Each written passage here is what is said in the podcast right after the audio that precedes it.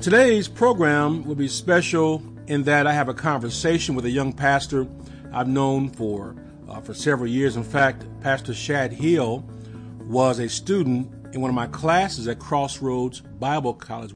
He's now pastoring Deer Creek Community Church up in Noblesville. He'll be my guest for a conversation that I know you'll enjoy. Welcome, Pastor Hill, to this conversation here on Firm Foundation. So glad to have you and looking forward to this, uh, this conversation.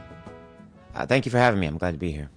You have worked with people from all walks of life in a multi ethnic way. Let me ask you, what's the key to reaching people for Christ who come from all walks of life?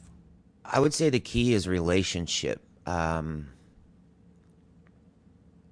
the the kind of old style of knocking on doors, regurgitating scripture, I think is is ineffective. People want a relationship now, uh, especially down and out people. You definitely have to meet them where they are. I'm really into letting people come to uh, come to faith on their own. Not, you know, when Jesus said, "Feed my sheep," I kind of look at it as by bit. You, I give them something to chew on. They chew on it for a period of time, and they, you know, they don't come to their own truth, but they come to the truth and try to stay away from force feeding and just love them. I mean, the I don't try to reinvent the wheel. Uh, loving people is, at the end of the day, what we're we're all about, and I think it, it, doesn't the context of where they're living in doesn't really matter to me. Uh, there, I've seen people who are aesthetically doing very well uh, in an upper socioeconomic bracket, and I've seen people who are very downtrodden. And really, the the recipe for me doesn't change. It's about establishing a relationship, feeding them, walking with them, and uh, you know, showing the love of Christ in in a very plain and simple way. How are we as a church missing the opportunity to reach the current harvest of souls?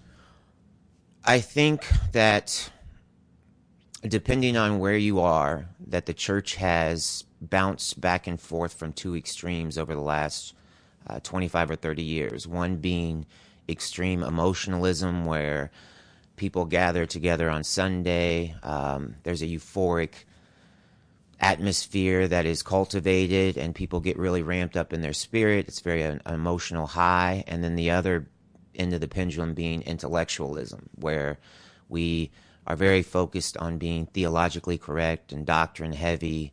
And I think that there's a balance in between those two things of, you know, being in the spirit and walking in the spirit and praise and worship and all the things that go along with being uh, the emotional aspects of it, I guess. And then proper doctrine and theology. And I think where those things, those two things meet, are having zeal and wisdom working together. And I think right now there was a break where church culture went either traditional or contemporary.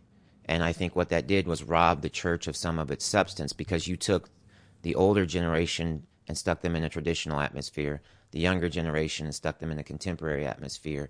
And so the wisdom went one way and the zeal went another way. And I think in order to really harvest what's out there, uh, the harvest is, is always plentiful. We do really need a collaboration between those two groups the wisdom of the elders, the zeal of the youth, and those things coming together, I feel like are really the recipe for uh, reaping the kind of harvest that's in the city right now. What do you see God doing in your generation, and how can we work together in a more intergenerational way? Um, in my generation, I, I, I see God raising up leaders who are equipped to do things that are practical.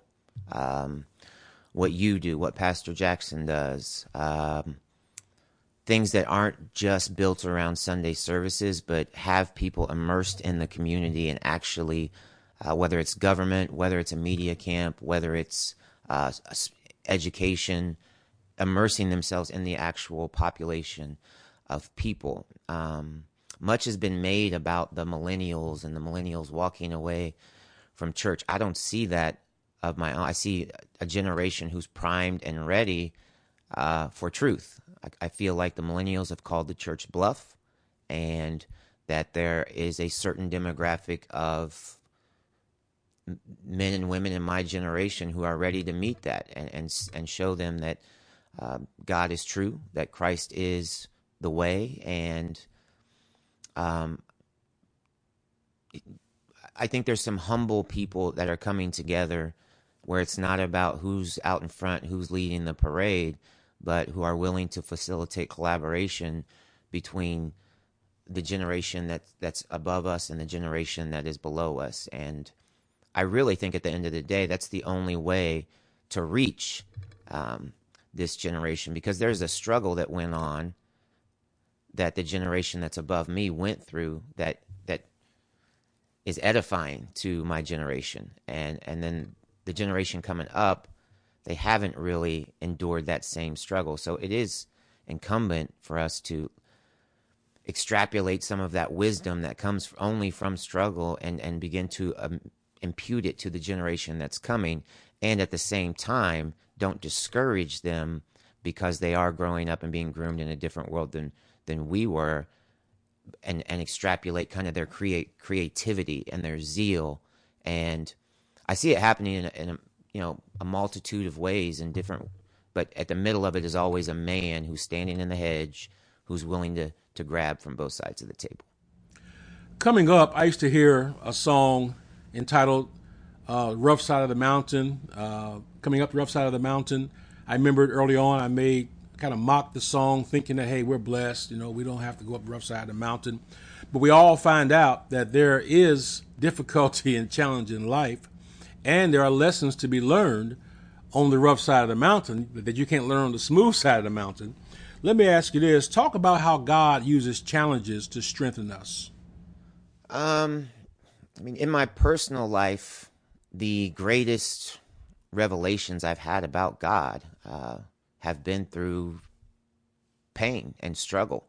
And that's one of the reasons that we need uh, the elders and the leadership to come alongside these young people because pain ultimately is is how you know is is how God refines our faith. It's how He consecrates us to a new uh, level in the kingdom, so to speak. I don't always like to use that terminology, but it's how He refines our faith and our walk. And I think there's a generation coming that's uh, some of the some of the lessons that God would use in His sovereignty to consecrate them into a deeper understanding of who He is.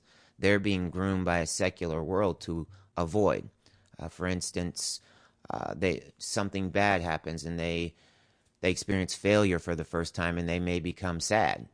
And this is really the first time in really human history where sadness is now thought of as a treatable disease. And um, so instead of enduring the sadness, oftentimes they are groomed to want to escape the sadness. And anything that's painful, uh, really, we've uh, it, it takes some wisdom coming in there because we do we are, you know, I, mental health is part of it because uh, we do have psychotropic medications and mood stabilizers now, and and lots of things on the table that are advantageous to us in some cases, but are also just escape routes in some cases.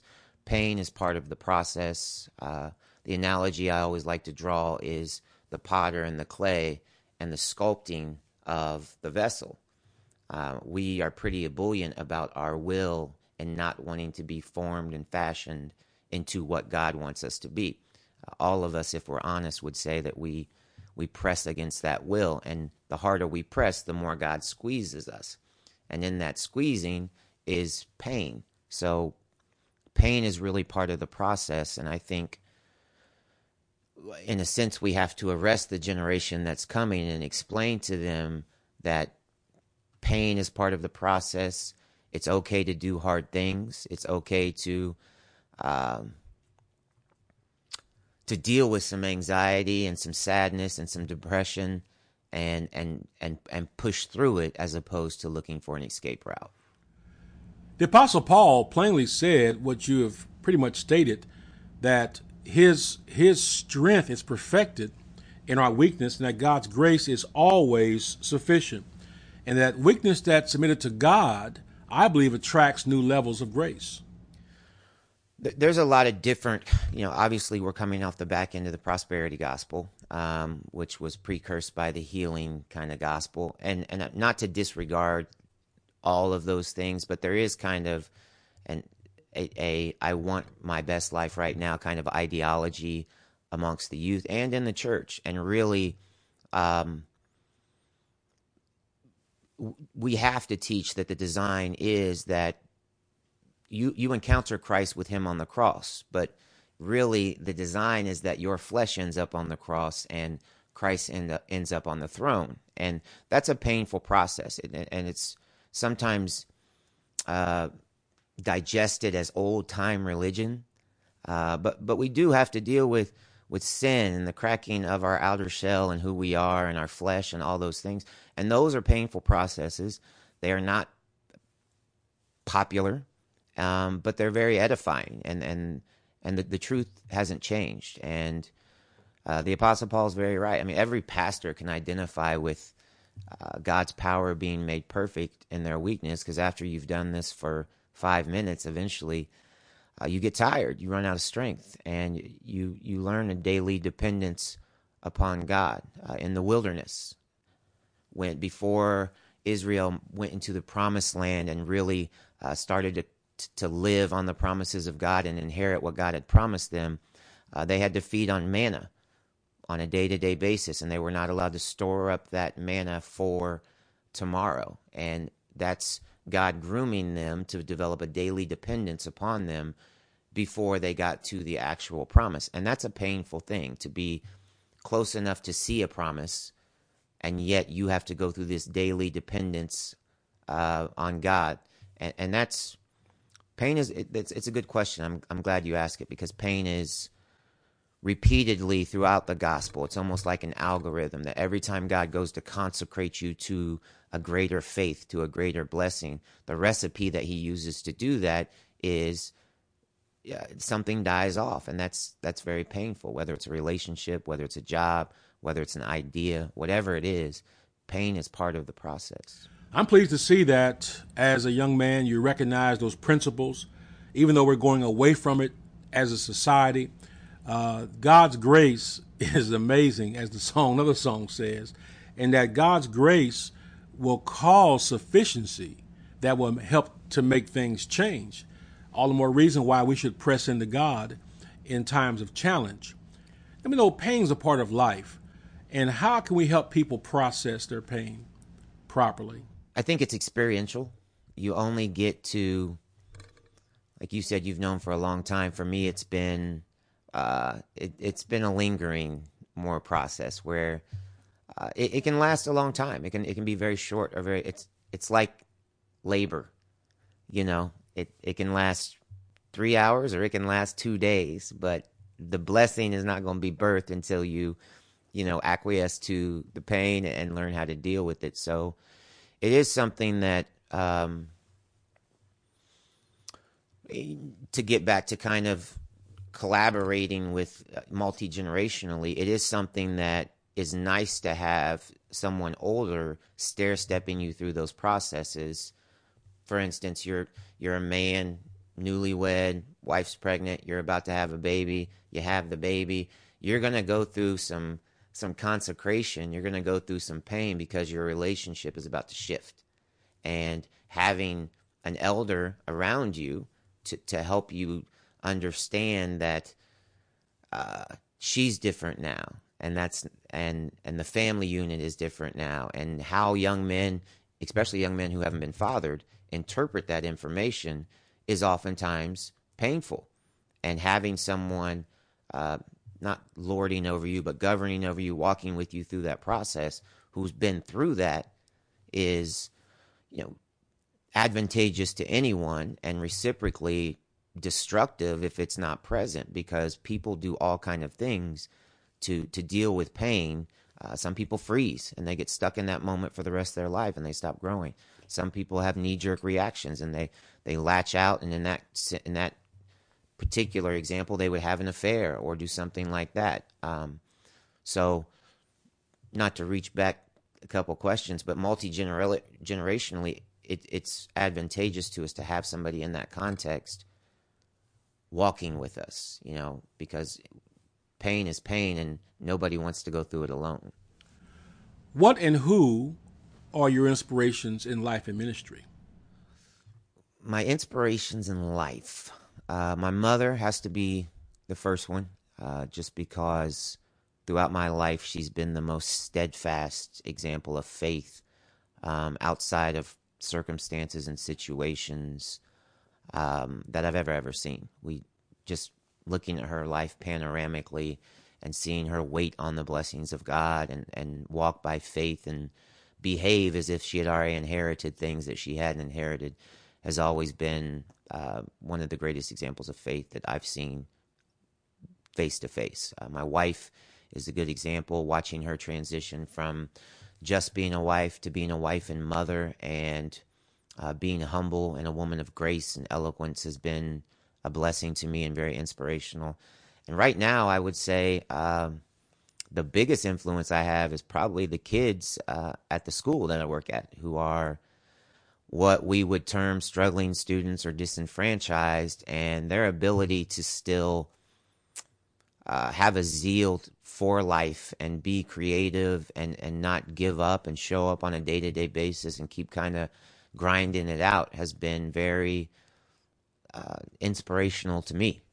Um, so I draw inspiration from from all those things, and of course, the spirit that God has given me uh, has is is constantly kind of thrusting me into new environments that I find inspirational.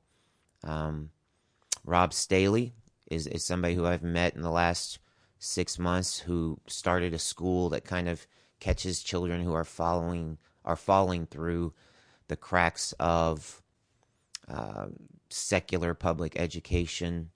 Um, what you do, what Pastor Jackson does, what uh, Pastor Harrison's doing, all those things.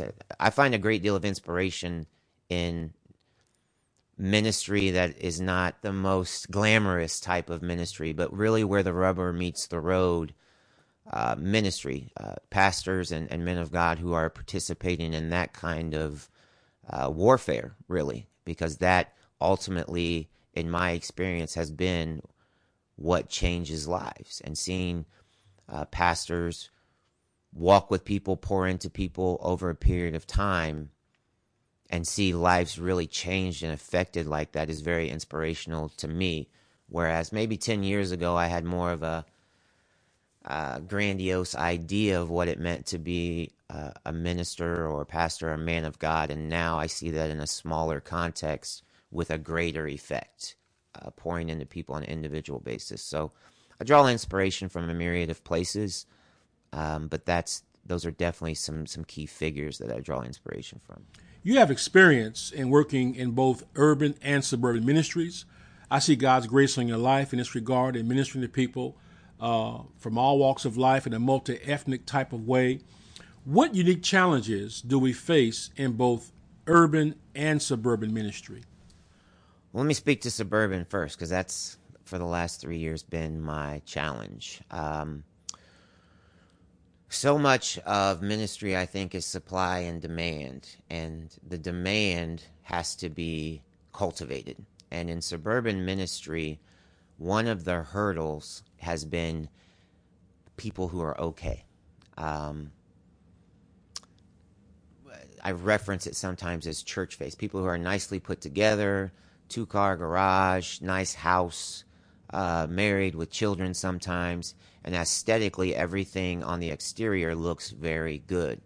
And then maintaining a gospel that says we're all sinners saved by grace is in my experience, a harder thing to accept for people who are not in need of food, uh, shelter, um, who who go to who send their children to schools that are good schools, um, who live in, you know, nice neighborhoods. It's been a challenge to overcome church face. I mean, is really the best way that I put it, and dig down deep into the fact that we're all sinners, we're all eh, you know in need of grace and the only way to get people to respond to that is to preach the gospel and cultivate within them a need for a savior. A lot of folks that are okay in a secular world system don't feel like they need a savior. And it's easy to assimilate into some of our churches nowadays and and, and never have to to be called to account of that. Um, There, there are churches nowadays where if you write a check, that's your key to the door to get into leadership, and you can you can really climb the ladder having never repented or or experienced really the grace of God. You you may have experienced prosperity, and you may ex- have experienced success in a capitalist economic infrastructure, but you've had no heart change. So some of the challenges in suburbia are kind of overcoming that initial struggle of I'm okay. And then the second backside of that is really the courage that it takes in an environment like that to to be vocal about I'm not okay and I need a savior. And uh, I press really hard in my church that you can get saved in your seat, but really uh, sit down Christianity is not something I'm trying to build at my church. The courage to walk in front of men and women and make a general confession that I am sinful and in need of the grace of God to be saved and, and desperate for his love and his affection and his power uh, is something that I, I press very hard to do in a suburban atmosphere. In urban atmospheres, I feel like that hurdle is more easily overcome because there's there's more need. Uh, there's financial need. There's uh, you know whether it's healthcare, whether it's housing, whether it's food. There's there's a lot of times need there. So there's already a cultivated need uh, inside of folks sometimes, and it's it's a redirecting of where to get those resources, and it just seems easier to preach the gospel. There's a better response or a quicker response in those areas. The, the the biggest challenge I think in urban culture right now is collaboration amongst leadership. Um, we kind of did our own thing, I think, for, for a few years, and there were churches on every street corner, and bullets started flying in between the churches and uh, arguing over dunking and sprinkling and and uh, elementary doctrine things kind of separated us all. And I think whether it's out of necessity or whether it's just a, a move of the spirit, pastors I think are starting to get that there's power in collaborating and. Uh, your gift and my gift together are better than your gift and my gift separate. And I think the generation that's coming up in the inner city, because it's been devastated by fatherlessness, it's been devastated by underfunded education systems, um, has grown up, and they've seen that that divide in in pastoral leadership in the house, and I think there's starting to be a different image fed them of leadership coming together, edifying one another, being on the same team, and that's a different picture than the one that's been presented, I think, for the last uh, 20 or 30 years. And I think that's a big hurdle that uh, the city of Indianapolis in particular is starting to, to overcome. I've been watching with great interest. Uh, our Mayor Hogsett has put forth a plan to uh, address behavioral health issues such as mental health in the process of a criminal justice system and, and policing. We know that today that police are often called uh, to to scenes that no crime is happening, but that someone there is mentally ill or mentally distressed, and so police now are becoming the first responders in mental health situations. In fact, Marion County Jail is the the largest mental health institution in the whole state. And of course, jails don't do mental health, right? So people go to jail with mental issues, get out of jail, and their behavior repeats for a lack of treatment. Um, I'm pleased to, to say that I work with three men of God, and they commissioned me and gave me guidance, in fact, and we produced a video series entitled Healthy Mind, Healthy City. In fact, website there's on the screen, healthymindhealthycity.org. And this was last fall, and we explored in some detail mental health issues that affect the community and African Americans in particular. Let me ask you, how can we advise and teach believers to be more compassionate and more effective when helping people with all types of situations, including mental illness? I think it's deeper than that. I think people need to be educated about mental health. Uh, I spent 10 years inside of uh, a, psych hospital working with conduct disorder teenagers, chemically dependent adults. And we have to be educated and know um, what it is that we're looking for. And, and it's not just pastors, this is police officers, this is teachers. Uh, know what the precipitating causes to some of the acting out behavior are so you don't automatically assume uh, certain things that cause you to react a certain way. Uh, the mental health aspect of ministry is, is going to take education. It's something that we're dealing with that the book isn't written on yet. Um, understanding mental health disorders, understanding that they're real, understanding, uh, you know, understanding how the secular world is dealing with it is, I think, part of the equation. That we do have now an over medicated generation of children. So there, I think there's two extremes. There's the person who's in need of mental health services that in most urban environments are uh, either non existent or poor, um, underfunded systems. And then the other side of the coin is there's a mental health process out there uh, that's backed by pharmaceutical companies where when young children have even sometimes normal behavior issues, the answer uh, is to take them, and whether it's suggested by a school or, or suggested by a therapist, is to medicate them. And I think over a period of time, we don't really know what the byproduct of that is. But in some cases, I think it's more damaging than it is helpful. I've, I've seen situations where a kid was five or six years old and angry about legitimate things that he should be angry. My dad's gone. My mom's struggling. I'm anxious. It's hard for me to sit still in a classroom. That really, the answer to that is really a, a, man of God, a woman of God, a teacher to come alongside that child and fill in that gap, not a pill. So that's one side that I think we have to start having a dialogue about because there are spaces where if you walk into a certain place and you have insurance, especially Medicaid or something like that, you're going to get diagnosed with something and you're going to get prescribed a something because it's in pharmaceuticals companies' best interest to, to do that. And pharmaceuticals companies call on doctors, they make sales calls, there's incentives, there's all kind of stuff. The other side of the coin is when there are relevant and real mental health issues, education is key.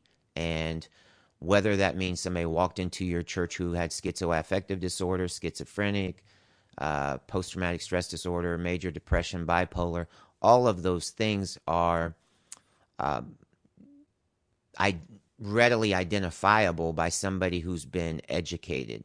Um, a, a discerning eye uh, is something that, that comes through wisdom and through teaching and through knowledge. And men- these mental health issues are so new that there's a knowledge deficit, especially in the church, about what they are. And we see the ramifications in uh, police activity inside of education where we're still catching up to how to deal with them and and training needs to happen education needs to happen and and wisdom and discernment and prayer of course uh, need to lubricate that process but it's definitely something that uh, the church in this century is going to have to grapple with thank you pastor hill my final question is you want to share anything else with our audience anything on your heart you want to share with us right now I'd like to share that I, I think there's a, a movement right now who where every every generation looks back at the the next generation coming and kind of shakes their head. I've done it. Most people have done it where they dress different, they uh, engage in social activity different, and I think that this generation is doing a little bit of that themselves. And I would just encourage those who are uh, Generation X, so to speak, and above to not be discouraged with this generation that's coming. Uh, I always tell people uh, go back and look at your old pictures of you as a teenager, and, and and you'll you know you'll have some things to say about yourself too. But I really do think that this generation, these millennials, um, are the generation that God is priming for a supernatural move of God. I see them as creative. I see them as uh, fed up with things as they are in a very appropriate way. Um, I see them as uh, a very musical generation, and even though that means right now they they may be listening to what I call trap music, and I would agree that it's a trap. Um, but but I see them as just being groomed in a way and primed in a way for a supernatural move of God. So I would say don't be discouraged with the generation that's coming. Uh, they're going to be, um, I think, movers and shakers. I see God moving in that way right now. Thank you, Pastor Hill. It's been a really good conversation. I trust our listeners and, and viewers have been informed and inspired